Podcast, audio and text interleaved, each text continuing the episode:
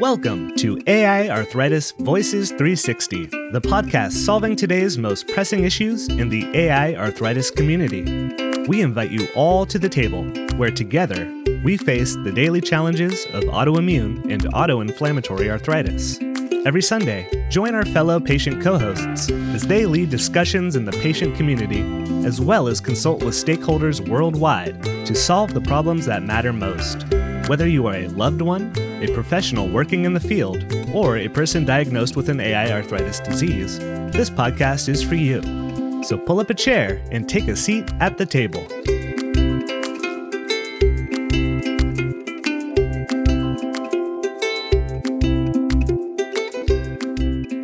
Hello and welcome to AI Arthritis Voices 360. This is the official talk show for the International Foundation for Autoimmune and Autoinflammatory Arthritis, or AI Arthritis for short.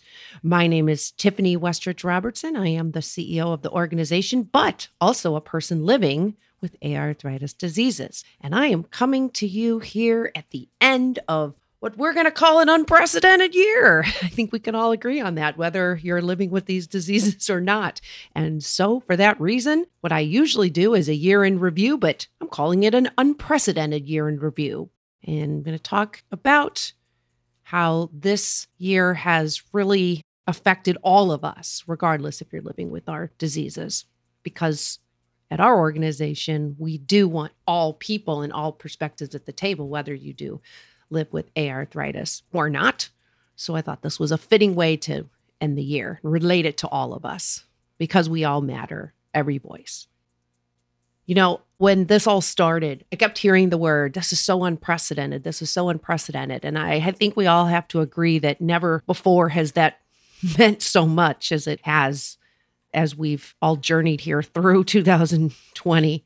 And I asked my dad has this ever happened? I kept in the early days, in the early, you know, months of this, I kept saying, has this, have you seen anything like this before? And at first he's like, yeah, you know, this is similar to SARS. It's similar to some things that's happened in history. And after a few months passed, it was, well, nope, I can honestly say I've never seen this before in, in my lifetime. And, you know, he said, but sadly, for you and, and for other generations, it's probably not going to be last. And he's probably right. And I think that's another reason why we really need to think about this unprecedented year so that when and if this happens again or something similar, maybe it won't be so unprecedented and we'll be a little bit more prepared to handle such a situation.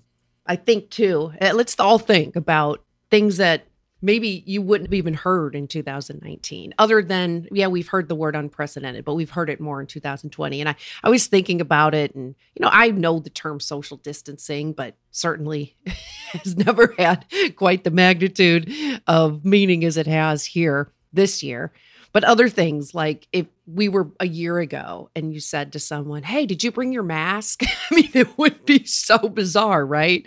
Or one of the newer inventions, the Zoom happy hour. I like that one. That one's, but hey, a year ago it'd been like, Oh, well, okay, I guess we can Zoom happy hour. And I certainly don't think I would have heard so many people ask if the store was out of toilet paper again. So it's definitely brought us a lot of new perspectives and a lot of experiences that maybe we wouldn't have even thought of prior. And then we journeyed on into discovering what COVID was going to bring. So many questions, right? Oh my goodness. Well, do I wear a mask? Do I not wear a mask? Are cloth masks going to protect me? There was just up and down scrambling for information. And unfortunately, it wasn't always consistent and still to this day isn't because we're in uncharted territory and that causes confusion. You know, we want answers. We want to be able to protect ourselves. We want to do what we need to do to get back to the state of normalcy. And, you know, we'll tune into Google and find answers. And, you know, but then again, what's factual, what's opinion? It's really hard to say. And we then realize, too, or I have, I know, and a lot of you have, we realize that our perspectives and our personal challenges with COVID, they can clash with people we've been friends with for years, even our own significant others, our family members. I mean, what I have experienced with COVID is going to be different than what you have experienced, even though we're all experiencing together. And I think that's a really, really important takeaway from what this unprecedented year and this year in review is all about. I know I've personally bantered with several people that I've been friends with for years because their experience is different. And I feel like they're not listening. They don't understand. And I've heard that from other people. Well, this person doesn't understand my experience with COVID and they're dismissing it. It's just the flu. Well, other people might be justified for thinking it because of their personal experience with it. And that's really what we make our judgments and our opinions off of is our lived journeys, our lived experiences. But that just really results in tensions being high. I mean, we're all stuck inside. We have maybe some relationships that we never thought would be tested are being tested. And hey, you know, we don't have toilet paper. We do now, but at the time we didn't. And that can make a person a little crabby too. Then there's the economy, a loss of income, loss of ability to work, worried about how to support your family and yourself I mean, what does the future hold? There's a lot of uncertainty, a lot of fear that's come with this year. And, you know, if I do get COVID, will it be mild? Will I even know it? Because it's different in all people. Will I die? Will I have long term complications? I mean, well, are there treatments? And if so, am I going to have the access to the best ones to give me the best chance of recovery? It's unprecedented. The bottom line is that I think we really learned that we all have different reactions, perceptions, and levels of adaptation that perhaps we didn't even know about ourselves prior. So, a learning year as well. So, for this year in review, I'm not going to give you the whole rundown of what we've worked on for our organization, what we have accomplished. You can always go to our website at aiarthritis.org and learn more. You can contact us via email at info.aiarthritis.org and ask questions. Subscribe to our e newsletter. We'll be putting out an annual report here soon. But it just doesn't seem fitting to give a bullet point list of what we've accomplished. I think it's better to parallel just how much this unprecedented year maybe isn't so unprecedented in terms of living with chronic illness, and in turn, why we do the work we do at AI Arthritis and why it's so important.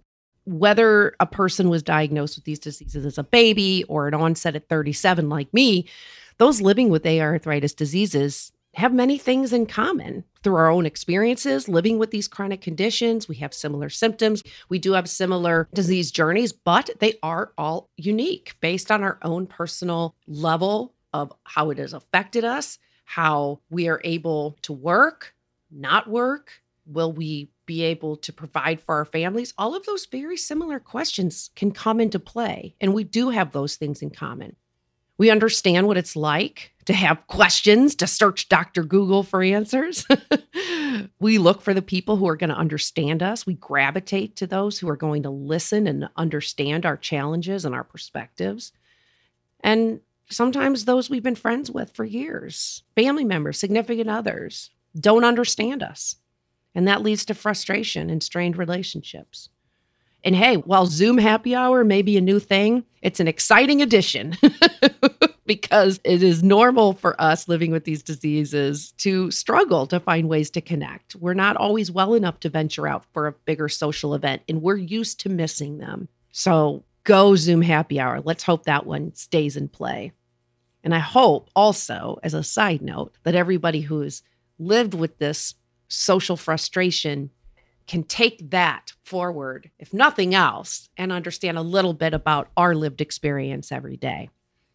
Many of us have dealt with that loss of income and even worrying about getting sick or having complications from our diseases. Because, yes, you can die from having our diseases. They do involve the organs, which is an issue with misinformation of people just think of the joints. You know, for some, we never thought in our lifetime something like this would happen to us. And we've been forced to rewrite what we know is normal and abruptly put us on a path of uncertainty in discovering our new normal. But it happened.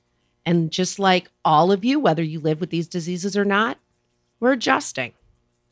The work we do at our organization is largely focused on communication, improving research and education, and ensuring the access to the best treatments possible.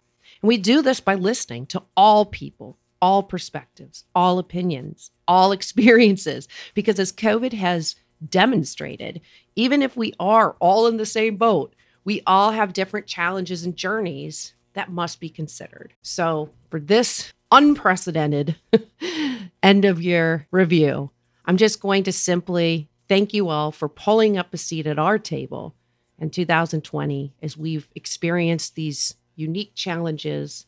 And we welcome you to do it all over again in 2021 and all the years to come. Thank you for your support. And remember, we're all in this together. AI Arthritis Voices 360 is produced by the International Foundation for Autoimmune and Autoinflammatory Arthritis.